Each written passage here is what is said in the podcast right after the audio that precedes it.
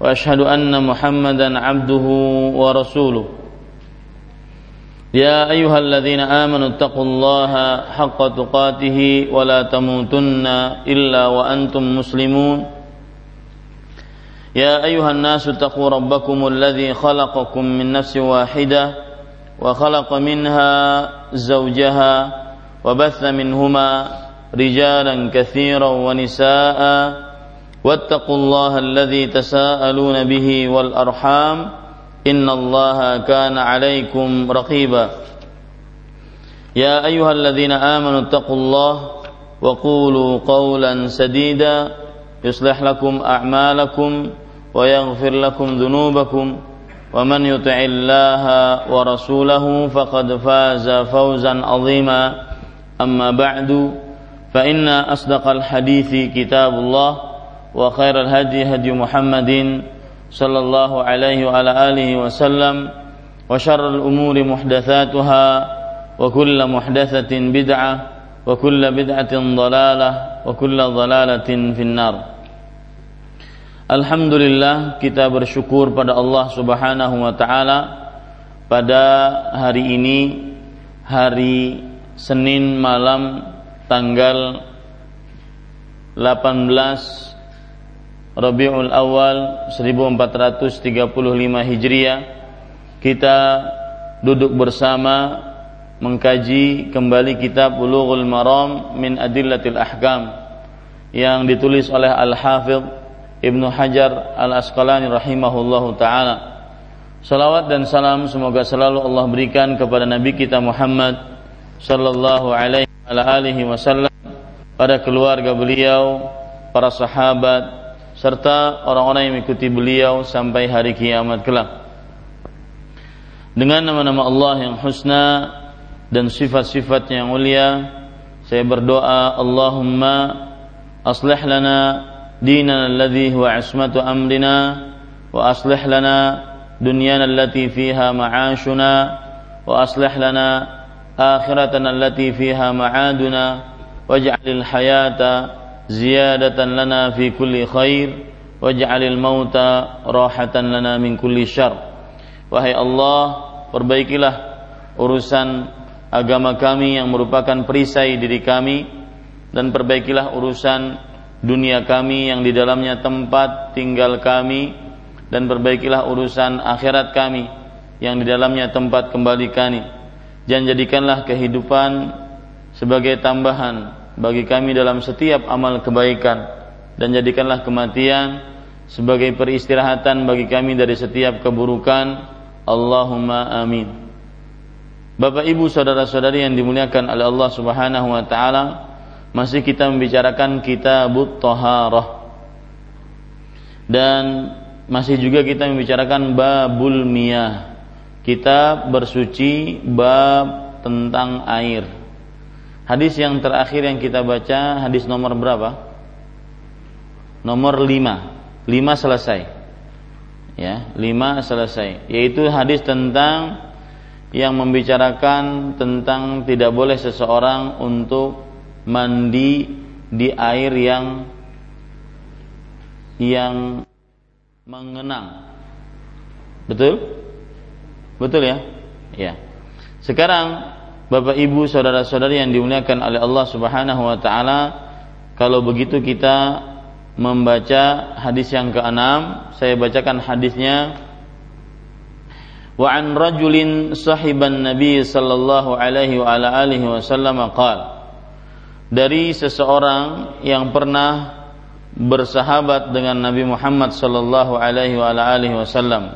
Beliau berkata, naha Rasulullah sallallahu alaihi wa alihi wasallam an taghtasil al mar'atu bi fadli ar-rajuli aw ar-rajulu bi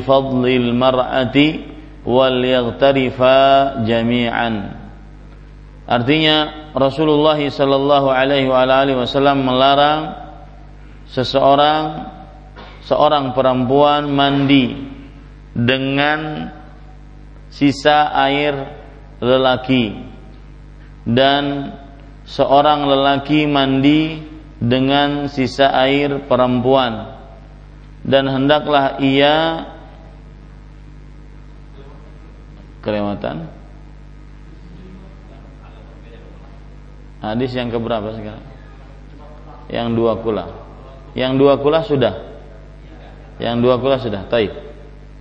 Ya kita kita rubah hadis yang ke di sana hadis yang keberapa yang keenam ya di sini hadis yang kelima ya wa an abi hurairah radhiyallahu anhu qala qala rasulullah sallallahu alaihi wa alihi wasallam Abu Hurairah radhiyallahu anhu meriwayatkan Rasulullah sallallahu alaihi wasallam bersabda, "La yaghtasilu ahadukum fil ma'id daimi wa huwa junubun." Akhrajahu Muslim.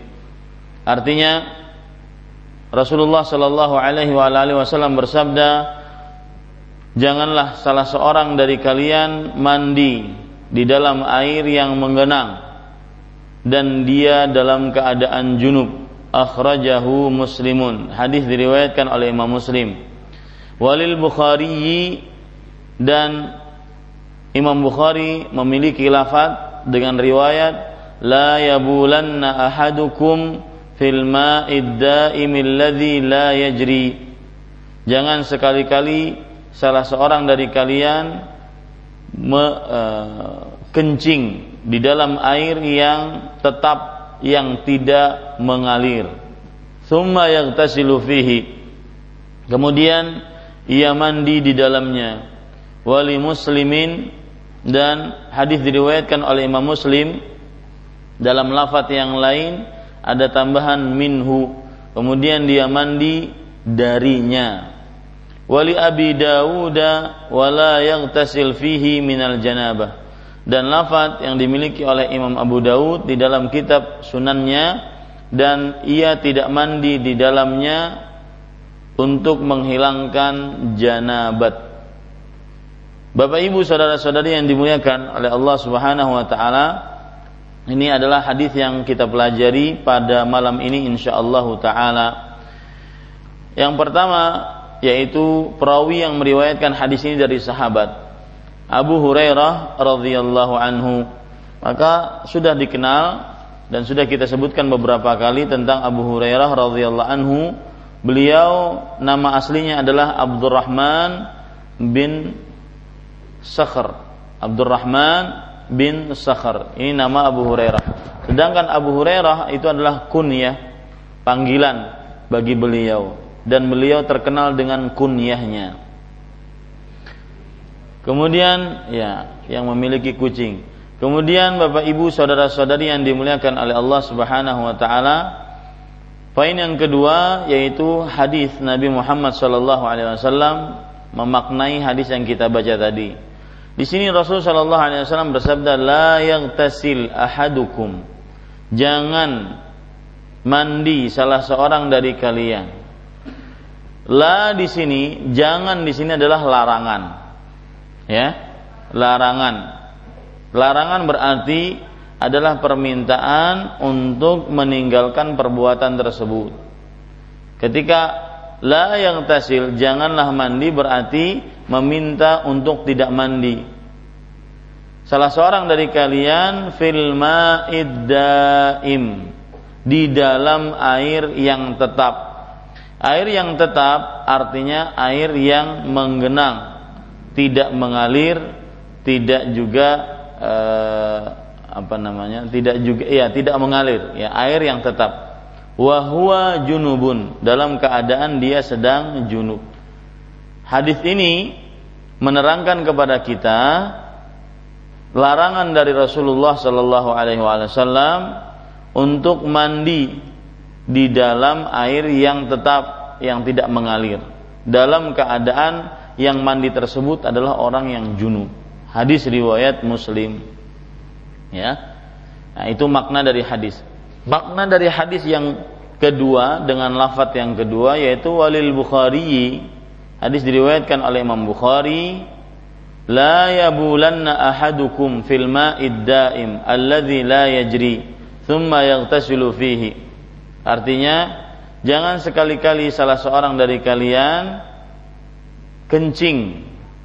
Ini juga la di sini adalah larangan. Jangan sekali-kali salah seorang dari kalian kencing di dalam air yang menggenang yang tidak tidak mengalir. Nah, di sini kenapa uh, Al-Hafidz Ibnu Hajar Al-Asqalani rahimahullah beliau menyebutkan dua riwayat, bahkan tiga bahkan empat di sini karena terjadi penjelasan-penjelasan. Di dalam riwayat yang kedua, di dalam air yang tetap ada penjelasannya. Apa maksud air yang tetap? Alladzi la yajri yang tidak mengalir. Nah, ada penjelasannya, ya. Thumma tasilu fihi, kemudian dia mandi di dalamnya. Hadis diriwayatkan oleh Imam Bukhari. Wali muslimin dan lafat riwayat Imam Muslim minhu yaitu maksudnya adalah kemudian dia mandi darinya. Nah, di lafat yang kedua ini Rasulullah Shallallahu Alaihi Wasallam melarang kita untuk kencing di air yang tetap apa maksud air yang tetap? Dan di lafat yang kedua ini ada penjelasannya. Alladzi la yajri, yaitu air yang tidak mengalir. Nah, kemudian juga larangan kencing di air yang tetap lalu mandi di dalamnya. Apa bedanya dengan lafat yang selanjutnya yaitu mandi darinya? Coba papan tulis minta. Ya. La yabulanna ahadukum fil ma'id daim alladzi la yajri jangan salah janganlah salah seorang dari kalian kencing di dalam air yang tetap yang tidak yang tidak mengalir. Kemudian dia mandi di dalamnya. Kata-kata di fihi itu maksudnya adalah kemudian dia mandi di dalam. Jadi habis kencing mandi. Mandi di dalamnya. Ya. Sedangkan lafat yang ketiga yang dimiliki oleh Imam Muslim minhu yaitu darinya. Habis kencing di air yang tenang, yang tidak mengalir, kemudian dia mandi, tidak di dalam, tetapi darinya. Darinya mungkin dia ciduk, dia gayung, dia mandi di lair. Nah, ini bedanya, ya. Ini bedanya kenapa Imam Al-Hafidh Ibnu Hajar Al-Asqalani rahimahullah menyebutkan perbedaan atau lafat-lafat yang banyak. Jadi perhatikan lafat yang pertama yaitu perbedaannya adalah kata-kata fil ma'id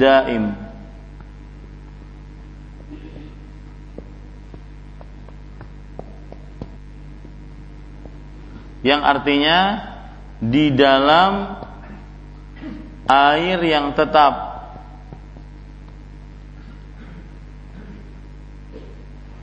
Di lafat yang kedua ada penjelasan setelah ini.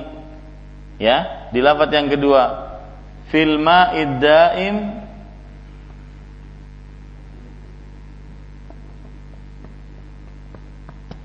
alladzi la yajri.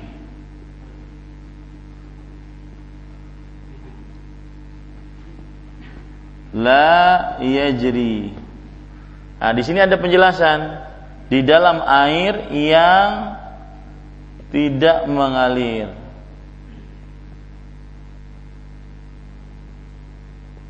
Nah, ya perhatikan. Kenapa ini rahasia? Kenapa uh, Al Hafidh Ibnu Hajar menyebutkan beberapa lafat di situ?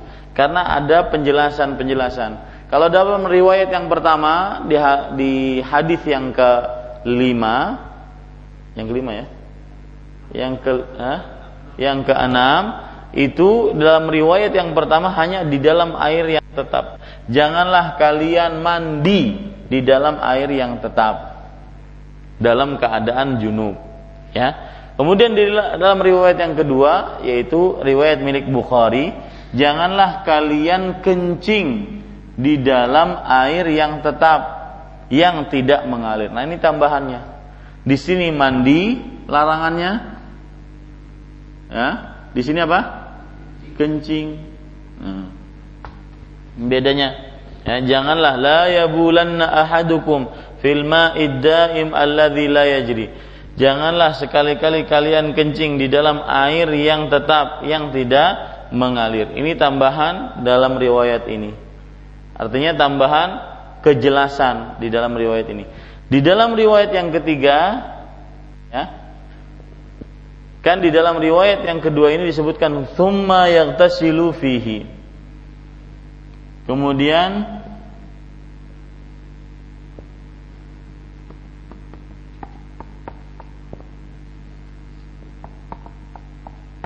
Nah, ini masih dalam riwayat yang kedua, ya. Setelah di sini langsung ke sana.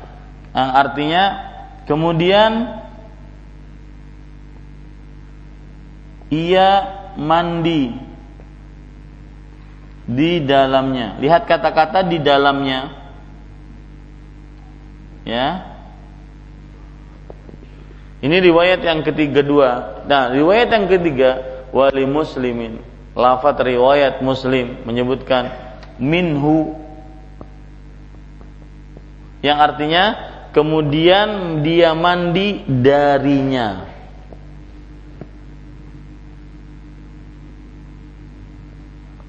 Berarti kalau mandi di dalamnya dia nyemplung ke dalam suhu apa? e, sungai tersebut ataupun air yang tetap tersebut dia nyemplung di situ. Sudah dia kencingin ya kemudian dia mandi di dalamnya. Sedangkan kalau ini apa yang bapak pahami? Dia kencingin kemudian dia ngambil air dia mandi di dalamnya. Eh, darinya mandi darinya paham sekarang ya nah ini jadi harus jeli jadi eh, Al Hafidh Ibnu Hajar menyebutkan beberapa riwayat dalam kitab Bulughul Maram itu bukan sekedar menyebutkan gitu aja, tapi ada keterangan-keterangan di dalamnya. Ya, ada keterangan-keterangan di dalamnya. Ya, coba diperhatikan baik-baik permasalahan seperti itu. Kita lanjutkan. Bahkan di, dalam riwayat yang keempat, wali Abi Dawud wala yang tasilu fihi minal janabah. Dan jangan wala yang tasil dan janganlah ia mandi di dalamnya dari junub ya. Mandi di dalamnya dari junub. Nah perhatikan di sini ada tambahan dari junub. Ini riwayat yang keempat. Minal janabah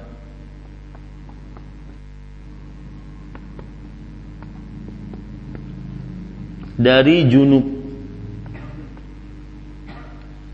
Artinya apa?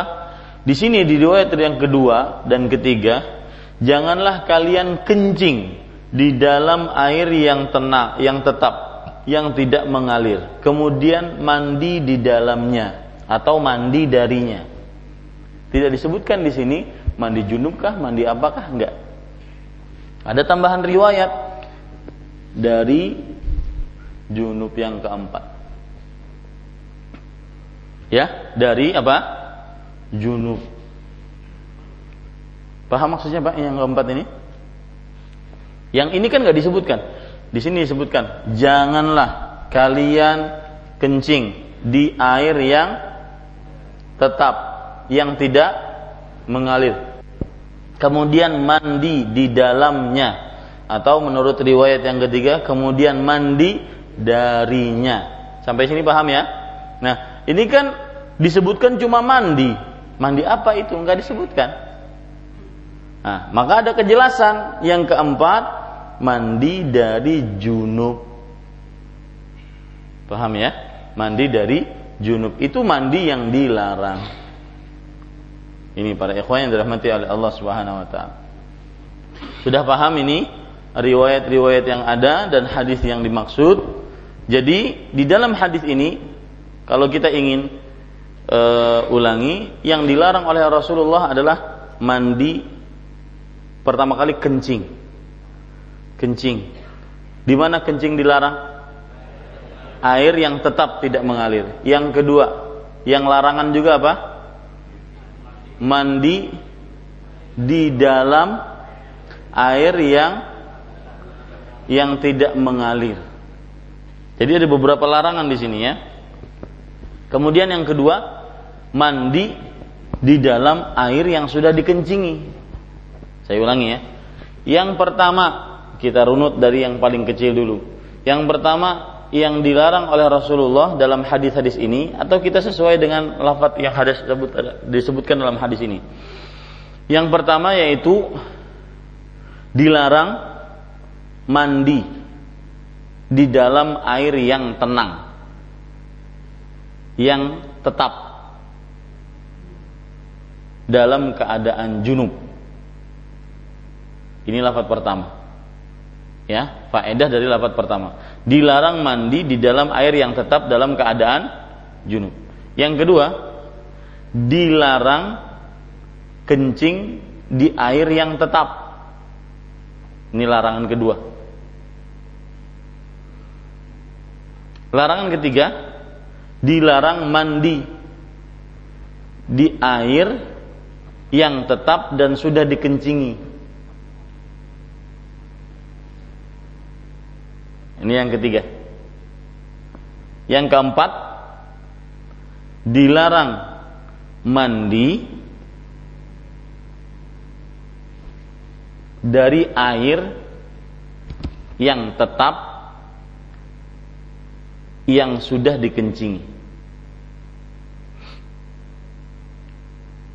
Yang kelima, dilarang mandi di air yang tetap yang sudah dikencingi dalam keadaan junub. Menjadi lima hukum ini, ya. Saya diktekan kembali, perhatikan baik-baik Bapak, Ibu, saudara-saudari yang dimuliakan oleh Allah. Faedah-faedah yang kita bisa ambil dari hadis yang ke-6. Ya, menurut terjemahan buku Bapak-bapak. Hadis yang ke-6. Pertama yaitu dilarang mandi di mana? Di dalam air yang tetap dalam keadaan junub. Ini yang pertama. Ya. Jadi kalau seandainya ada air tetap kita ingin mandi junub, maksud tetap di sini tidak mengalir. Kita ingin mandi junub maka dilarang di sana. Mau kita kencing dulu atau enggak kencing dulu yang penting dilarang untuk mandi di dalam air yang tetap. Ya, untuk mandi junub dilarang. Kemudian yang kedua, apa? Dilarang kencing di dalam air yang yang tetap yang tidak mengalir. Kemudian mandi di dalamnya. Ya. Eh, afwan, itu yang ketiga, itu yang kedua ya. Kemu, yang kedua. Saya ulangi yang kedua, dilarang kencing di dalam air yang tetap yang tidak mengalir. Hukum yang ketiga yang kita bisa ambil dari hadis-hadis ini adalah dilarang mandi di dalam air yang sudah dikencingi. Saya ulangi, dilarang mandi di dalam air yang tetap yang sudah dikencingi. Ini yang ketiga hukumnya. Yang keempat, dilarang mandi di dalam air eh afwan, dari air yang tetap yang sudah dikencingi. Yang kelima, dilarang mandi di dalam air yang sudah dikencingi dalam keadaan junub. Coba siapa yang nyatet lengkap kita baca. Nah, silahkan baca yang keras. Perhatikan yang belum menulis. Nah,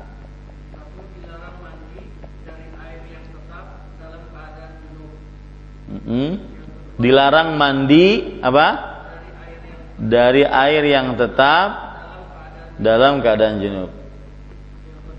Lebih baik dari atau di? Di. Di dalam. Ganti ya di dalam. Jadi maksudnya ada air yang menggenang tetap tidak mengalir. Kita nggak boleh mandi di sana dalam keadaan junub. Ya mandi di dalamnya itu nggak boleh kita dalam keadaan junub. Nah yang kedua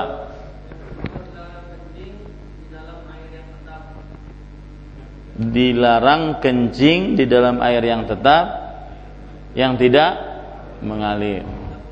Nah, jadi kalau ada air tetap tidak mengalir, kita kencing di situ itu larangan. Itu adalah larangan. Yang ketiga sekarang.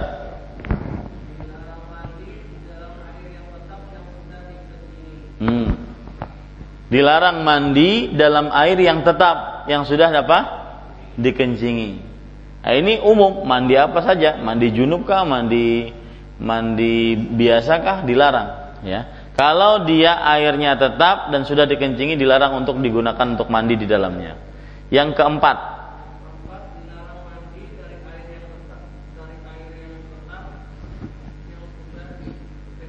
Ya, dilarang mandi dari air yang tetap.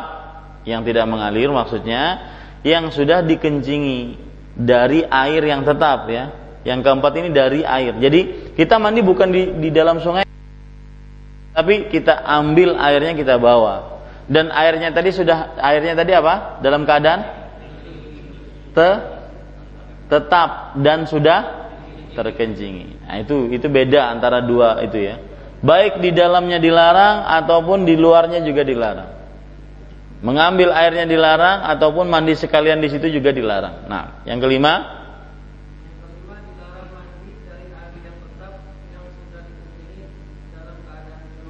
Ya, dilarang mandi dari air yang tetap yang sudah dikencingi dalam keadaan junub. Ini tambahan riwayat. Artinya dalam keadaan junub juga dilarang. Demikian. Ya, ini Bapak para ikhwan yang dirahmati oleh Allah Subhanahu wa taala. Jadi sebenarnya kalau kita perhatikan Islam itu sangat menjaga kebersihan. Maka dilarang untuk kencing di genangan-genangan air yang tidak mengalir. Taib. Para ikhwan yang dirahmati oleh Allah Subhanahu wa taala, kita lanjutkan hadis yang ketujuh. Wa an rajulin sahiban Nabi sallallahu alaihi wasallam Seseorang yang pernah bersahabat dengan Rasul sallallahu alaihi wasallam berkata, "Naha Rasulullah sallallahu alaihi wasallam an taghtasila al-mar'atu bi fadli ar-rajuli aw ar-rajulu bi fadli al-mar'ati wal yaghtarifa jami'an." Akhrajahu Abu Dawud wan Nasa'i wa isnaduhu sahih. Artinya Rasulullah Shallallahu Alaihi Wasallam melarang seorang wanita mandi dari sisa air lelaki. Atau seorang lelaki mandi dari sisa air perempuan. Hendaklah mereka menggayung kedua-duanya. Hadis diriwayatkan oleh Imam Abu Daud Imam An-Nasai dan sanatnya sahih dikatakan oleh uh, Al-Hafidh Ibnu Ibnu Hajar Al-Asqalani rahimahullahu taala Taib. Yang pertama. Poin yang pertama perawi dari sahabat yang meriwayatkan hadis ini. Dari seseorang yang pernah berteman dengan sahabat Rasulullah Sallallahu Alaihi Wasallam. Seseorang di sini ya adalah sahabat. Dan kalau sahabat di tidak dikenal maka tidak mengapa dalam ilmu hadis ya. Karena seluruh sahabat itu adalah sahabat yang terpercaya. Orang-orang yang terpercaya. Jadi tidak mengapa ya, tidak diketahui namanya siapa. Yang penting dia sahabat Rasul Shallallahu alaihi wasallam. Jadi hadisnya ya, perawinya tidak diketahui siapa dari e, si fulan tersebut yang meriwayatkan larangan Rasulullah Wasallam. Karena tidak diketahui, padahal kalau perawi tidak diketahui, maka itu berarti perawinya itu adalah tidak diketahui dan itu menunjukkan kepada kelemahan. Tetapi kalau pada derajat sahabat tidak diketahui maka ketidaktahuan kita tentang sahabat siapakah ini maka itu tidak mengapa karena seluruh sahabat adalah orang yang terpercaya. Nah, di sini Rasul Shallallahu alaihi wasallam ya poin yang kedua sekarang makna hadis. Naha Rasulullah Shallallahu alaihi wasallam Artinya Rasulullah Shallallahu Alaihi Wasallam melarang, melarang itu definisinya catat. Larangan definisinya adalah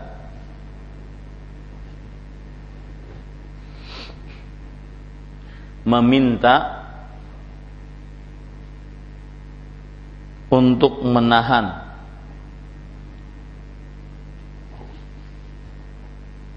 melakukan sesuatu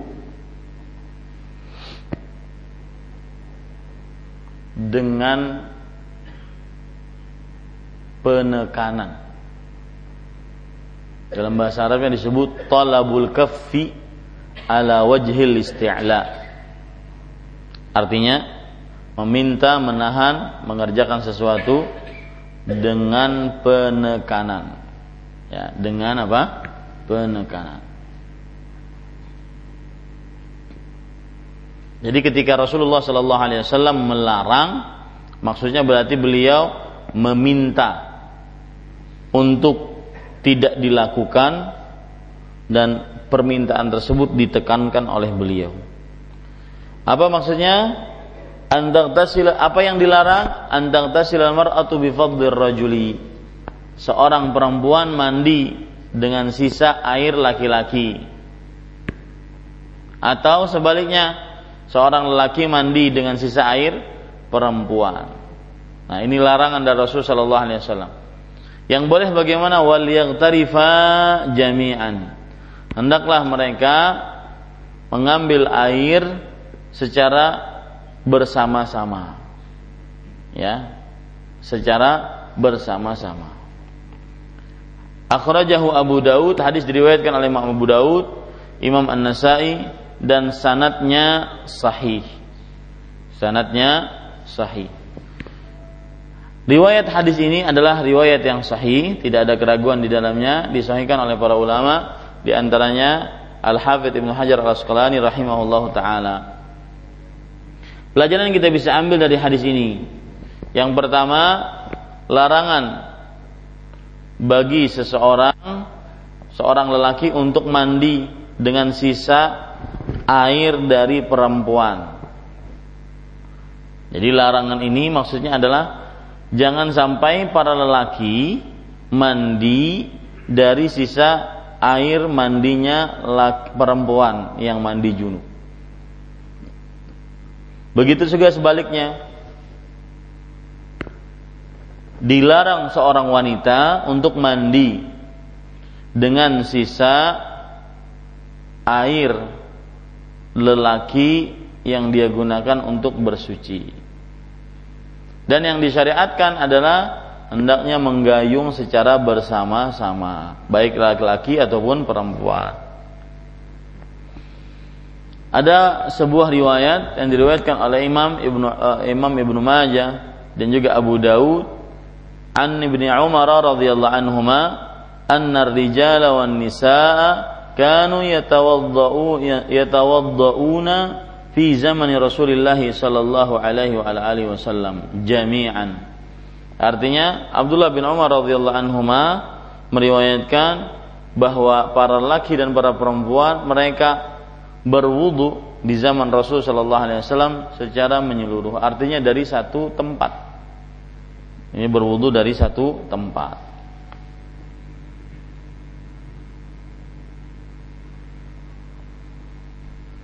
Jadi hadis ini menunjukkan beberapa faedah. Faedahnya tadi sudah kita sebutkan, larangan bagi seorang lelaki mandi dari sisa apa? Air perempuan. Yang kedua faedahnya, larangan bagi seorang perempuan mandi dari sisa air lelaki. Dan yang disyariatkan dan ini faedah yang ketiga adalah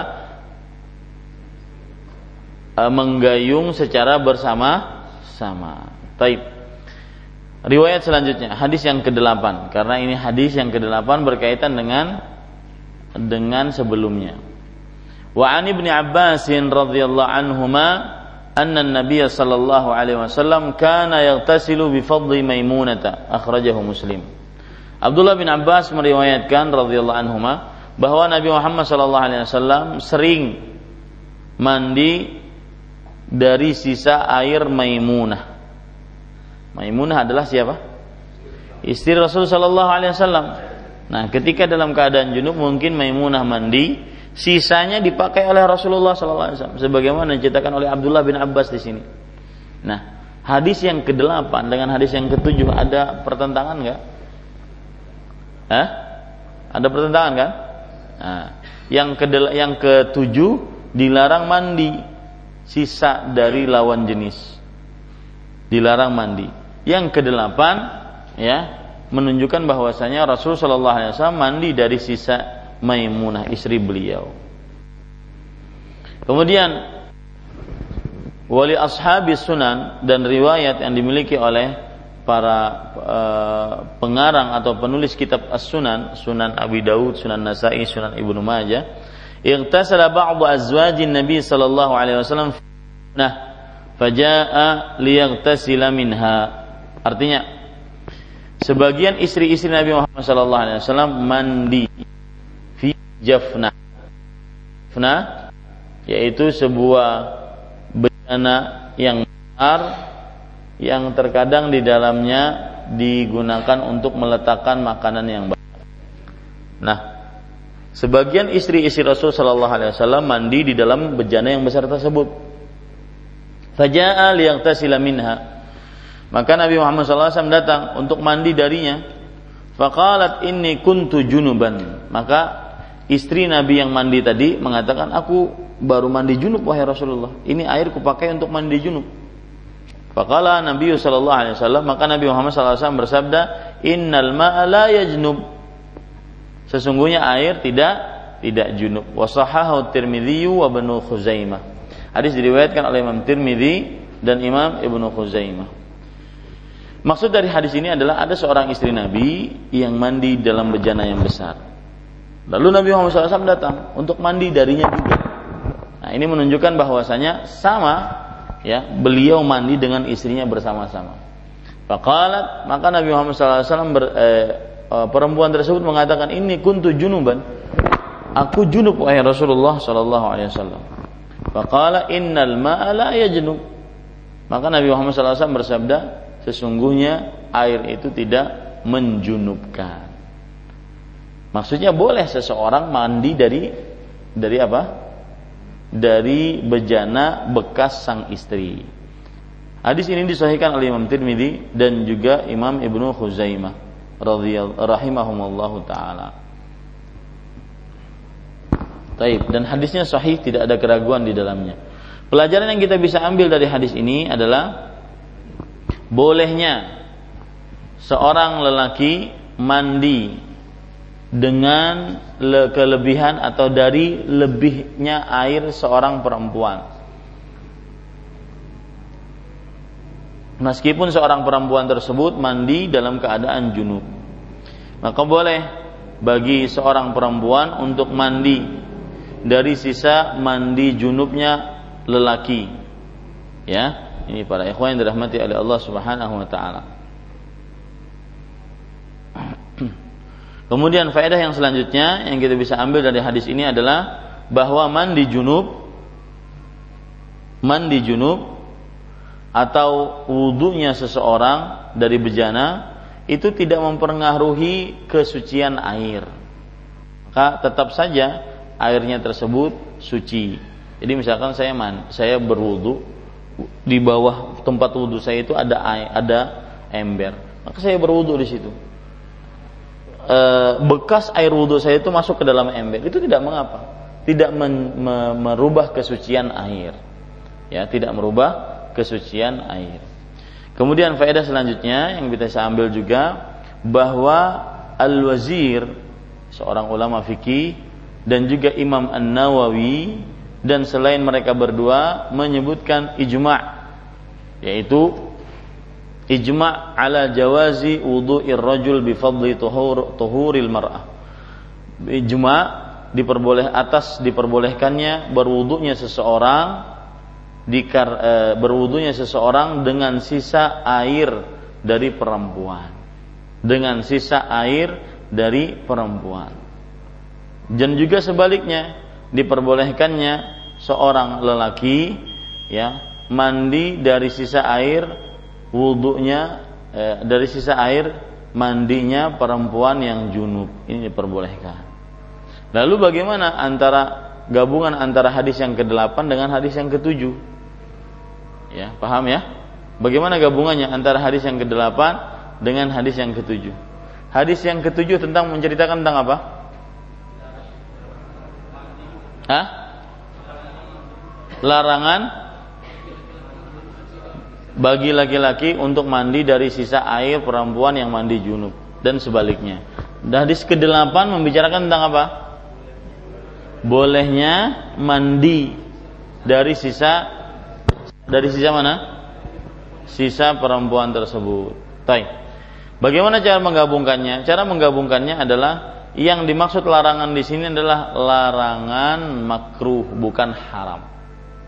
Larangan yang makruh bukan apa? Bukan haram. Ya.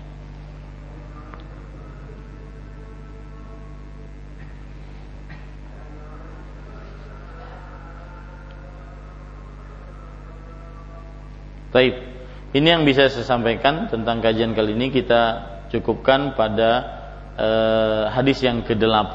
Mudah-mudahan umur kita dipanjangkan oleh Allah dalam ketaatan bisa melanjutkan kajian hadis yang ke-9 dan selanjutnya. Wallahu a'lam sallallahu nabiyana Muhammad walhamdulillahi rabbil alamin.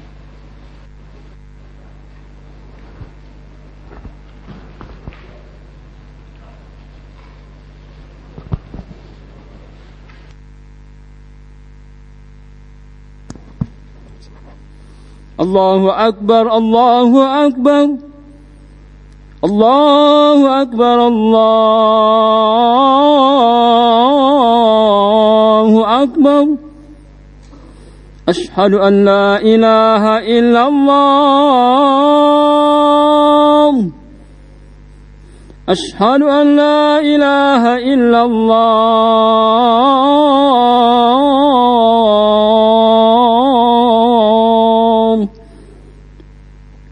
أشهد أن محمد رسول الله. أشهد أن محمد رسول الله.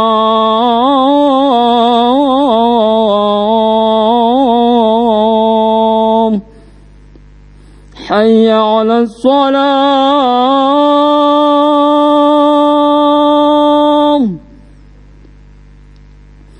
حي على الصلاة.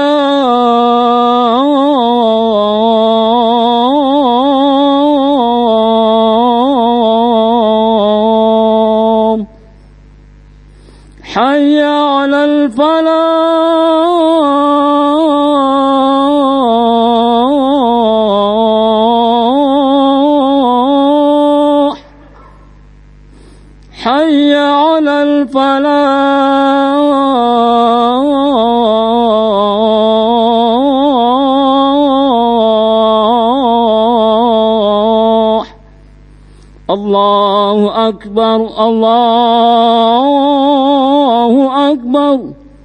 لا إله إلا الله.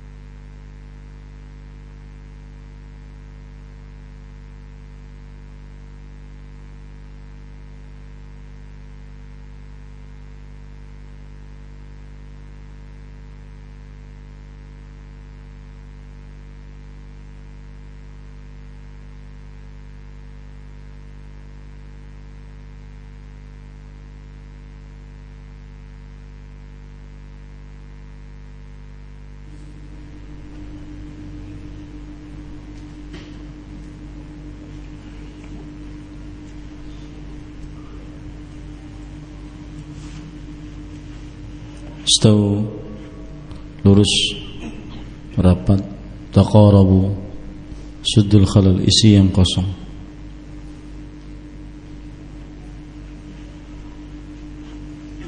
Sawu sufufakum. Luruskan dan rapatkan sapnya Allahu akbar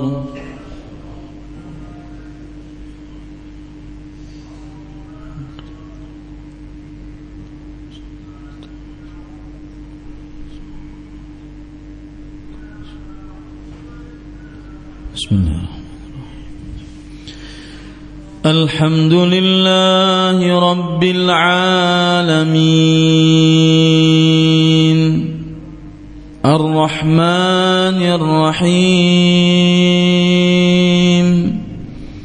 مالك يوم الدين. إياك نعبد وإياك نستعين. الصراط المستقيم. صراط الذين أنعمت عليهم غير المغضوب عليهم ولا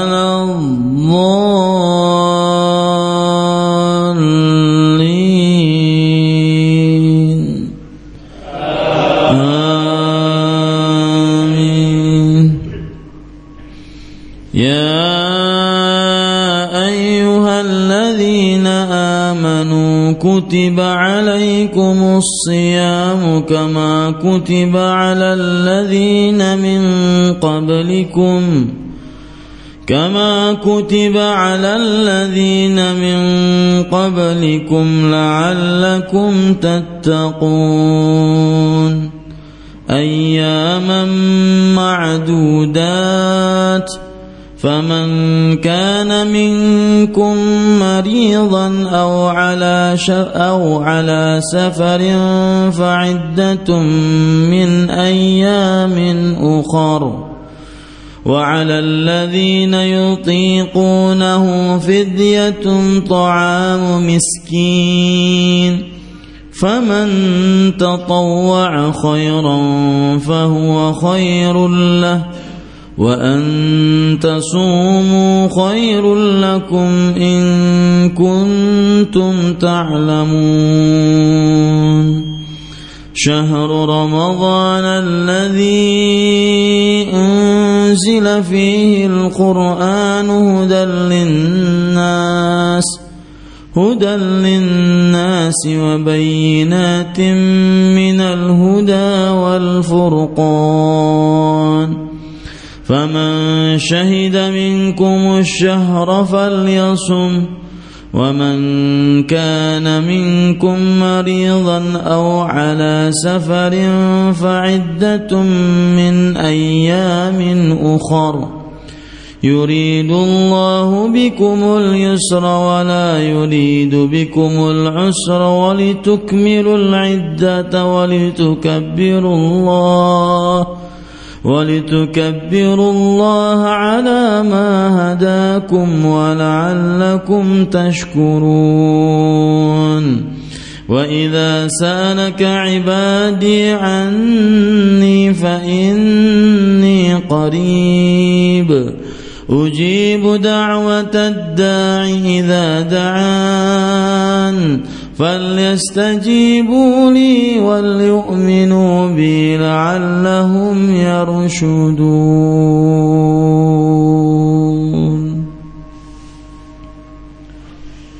الله أكبر.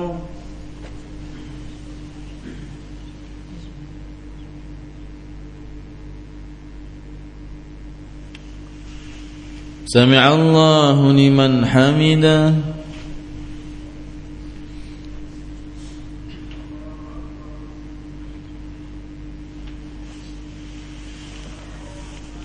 الله أكبر.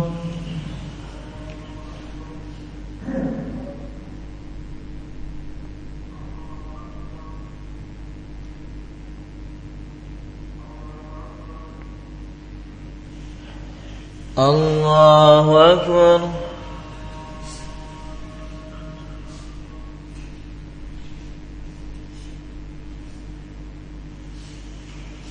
الله أكبر.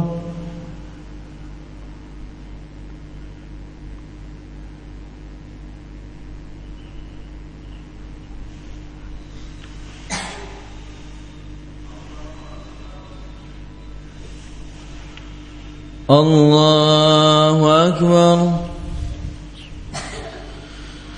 الحمد لله رب العالمين.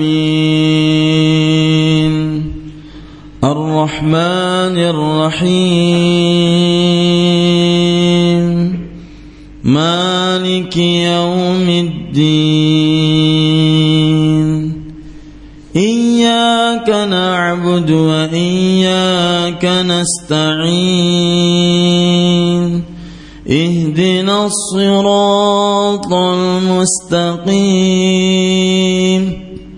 صراط الذين أنعمت عليهم غير المغضوب عليهم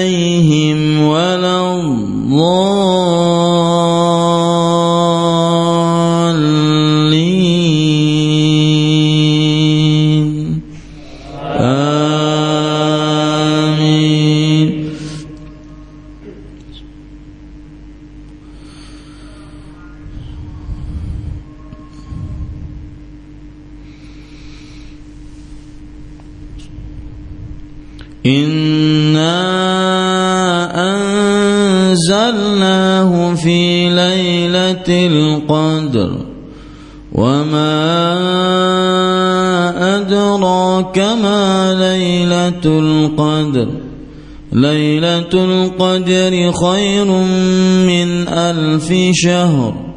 تنزل الملائكة والروح فيها بإذن ربهم من كل أمر. سلام هي حتى مطلع الفجر. الله أكبر.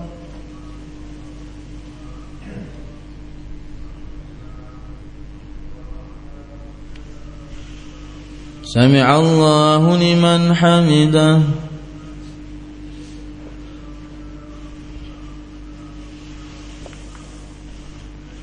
الله أكبر.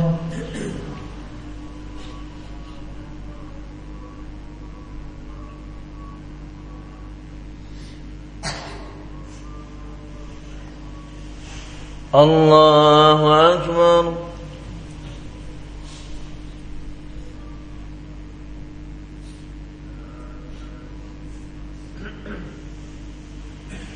الله أكبر.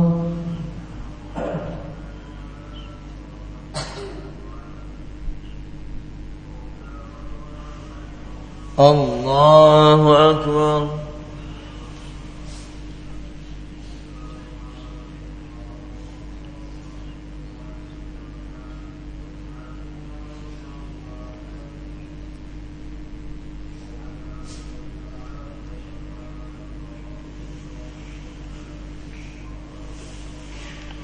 الله أكبر.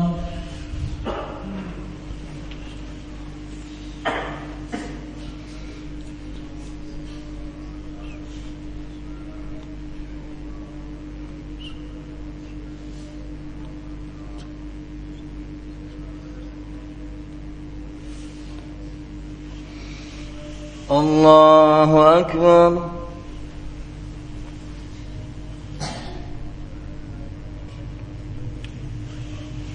سمع الله لمن حمده.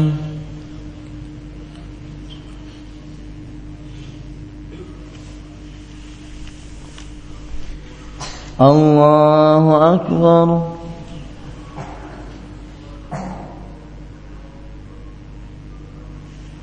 الله أكبر.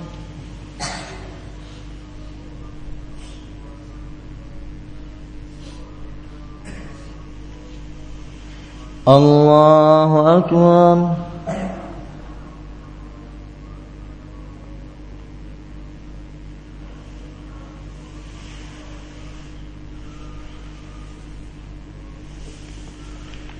الله أكبر.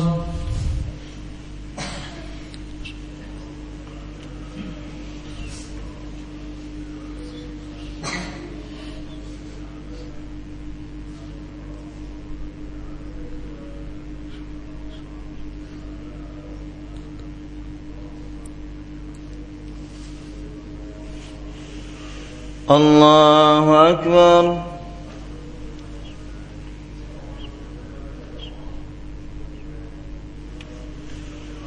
سمع الله لمن حمده.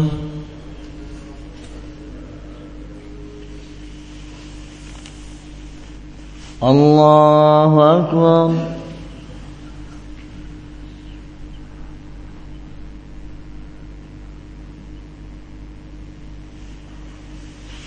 الله أكبر.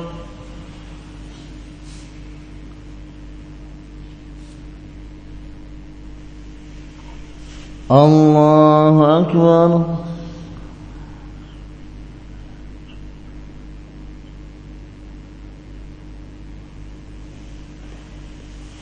الله أكبر.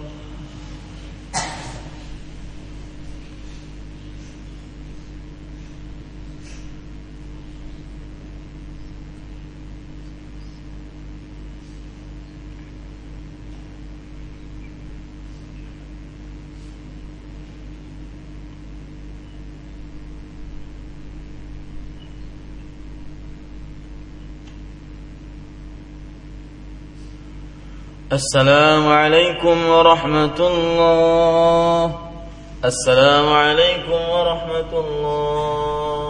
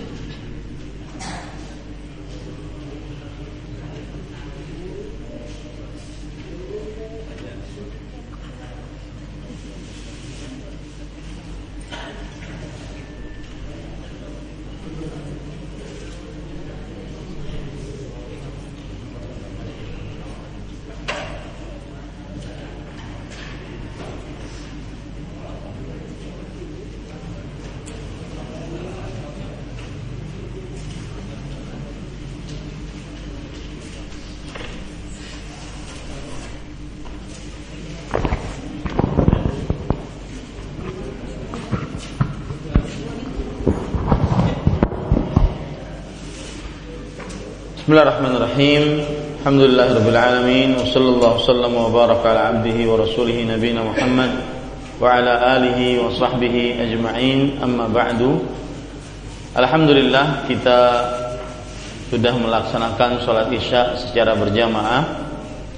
Seperti biasa setelah sholat isya berjamaah maka kita buka sesi pertanyaan untuk pelajaran bulughul maram. Nah, silakan. Silahkan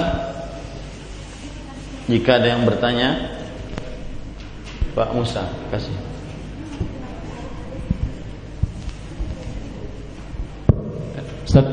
masalah air yang tergenang, maksudnya air yang tidak mengalir itu apa dibatasi dengan volume airnya atau seperti contoh kayak kolam renang seperti itu Ustaz. Kolam renang kan agak besar. Mungkin ada yang kencing di dalam. Apa itu termasuk dalam yang di hadis tadi yang dijelaskan sama Ustaz itu? Ya. Hmm. E, kalau kita lihat di dalam hadis tersebut yang dilarang adalah e, keadaan airnya, bukan banyaknya jumlah air. Yang dilarang berkaitan dengan keadaan airnya, bukan yang berkaitan dengan jumlah air. Keadaan airnya adalah air yang tenang, air yang tetap yang tidak mengalir. Filma iddaim alladzi la yajri. Air yang tetap yang tidak mengalir. Berapapun jumlahnya yang penting dia tetap tidak mengalir. Nah, kalau seandainya eh, kolam renang airnya banyak bukan jadi ukuran. Airnya sedikit bukan jadi ukuran. Yang jadi ukuran adalah apakah dia tetap atau mengalir Apakah ada sik, uh, apa, sirkulasi air, pergantian air, ya atau tidak? Yang saya ketahui kalau kolam renang biasanya ada pergantian air. Ada sebagian yang tidak, ada sebagian yang berganti airnya. Kalau selama ada pergantian air, maka diperbolehkan untuk mandi di sana, baik mandi junub, ya, meskipun diperkirakan ada orang yang kencing di sana, ya, Demikian, wallahu. Nah. Dan Ustaz, mohon penjelasan sekali lagi mana hadis yang pertama tadi bahwa kita dilarang mandi bekas air perempuan ataupun sebaliknya.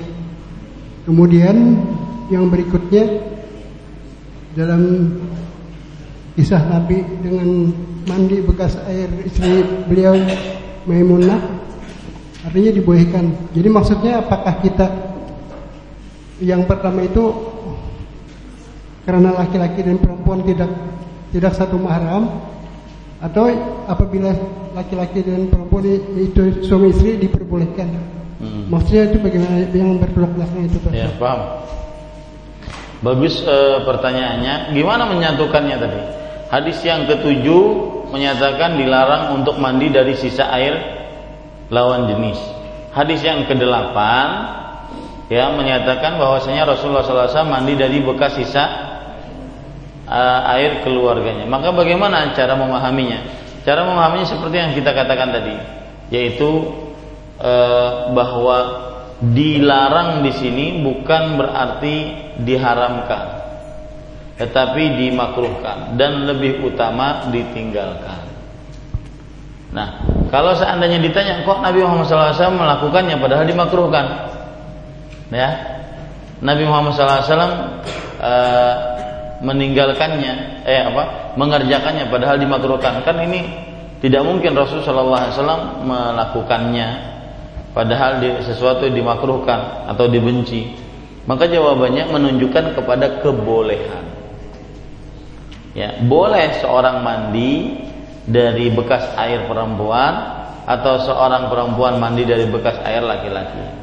Adapun penjelasan yang Bapak sebutkan tadi yang tidak diperbolehkan adalah yang bukan mahram yang diperbolehkan adalah kalau mahram. Ini saya belum mendapatkan penjelasannya jadi maksud Bapak ini beliau mengatakan Eh, hadis yang memperbolehkan mandi itu adalah karena mahram.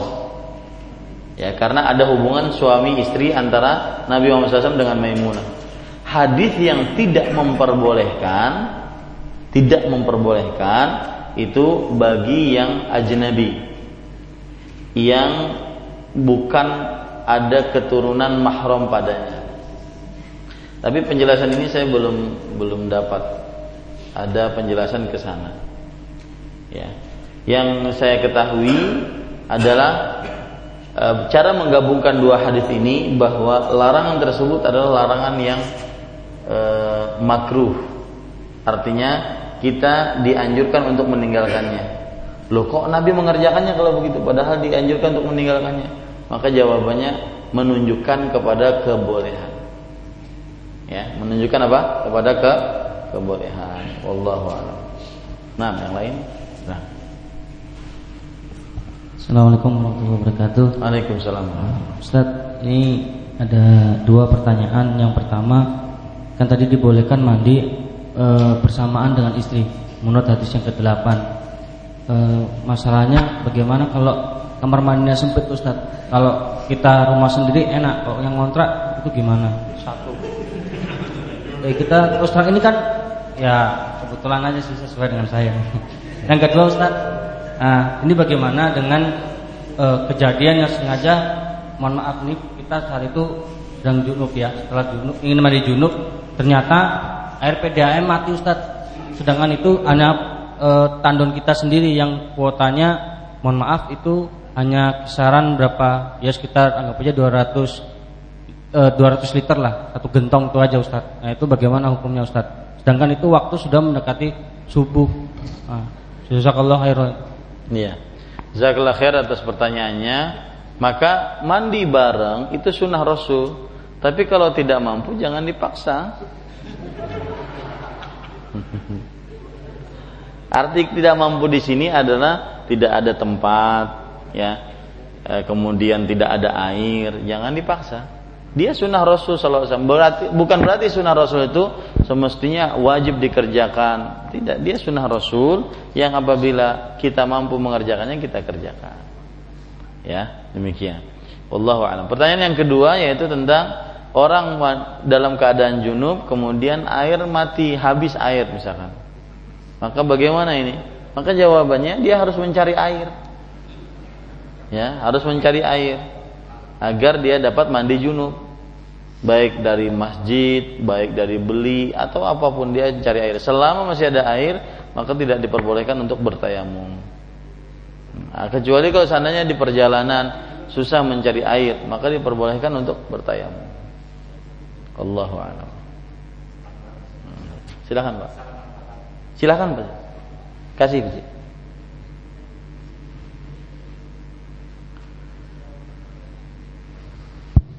Masih Ustaz masalah mandi yang laki istri. Ibunda Aisyah kan pernah mandi sama Rasul. Dan lagi sisanya kata Aisyah kurang lebih demikian. Ya Rasul tinggali ulun sisanya mandi. Dan itu kan menampakkan boleh sisa bekas bekas laki. Itu membolehkan. Jadi sunnahnya mandi sama-sama istri itu sunnah. Betul ya Ustaz terima kasih. Iya. Ya, beliau menambahkan ada sebuah riwayat memang sahih bahwasanya Eh, Nabi Muhammad SAW pernah mandi bersama Aisyah. Seperti yang saya katakan tadi bahwa saya mandi dengan istri itu adalah sunnah Rasul Sallallahu Alaihi Wasallam. Tetapi ya diperhatikan keberadaan kita atau kemampuan kita. Kalau seandainya kita mampu ya kita kerjakan. Kalau tidak mampu misalkan sama-sama e, gendut, kemudian kemudian kamar mandinya kecil ya jangan dipaksa.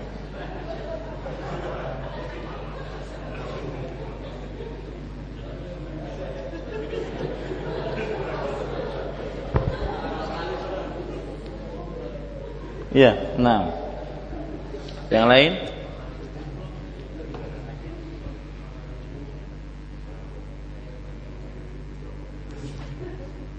Atau sekali-kali memakai cara seperti yang dibilang oleh Ajay. Beliau pernah lewat sama saya dengan di hadapan hotel, hotel mewah. Kata beliau, wah sekali-kali kalau seandainya e, berantem dengan bini saya mau keluar rumah. Saya mau tinggal di hotel saja begitu. Makanya saya bilang jangan jangan contohnya jangan yang buruk contohnya yang baik. Yaitu kapan sekali-kali kita pergi ke hotel merasakan kamar mandi yang besar. Entah satu malam cuma sekian berapa ratus ya nah.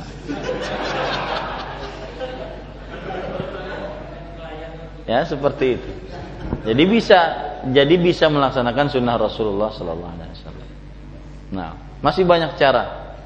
Masih banyak jalan menuju pasar hanyar. Nah yang lain silahkan ibu-ibu ada pertanyaan? Ya, kalau tidak ada kita cukupkan dengan kafaratul majlis. Subhanakallah bihamdika asyhadu an la ilaha illa anta astaghfiruka wa atubu ilaik. Sallallahu nabiyana Muhammad walhamdulillahi alamin. Wassalamualaikum warahmatullahi wabarakatuh.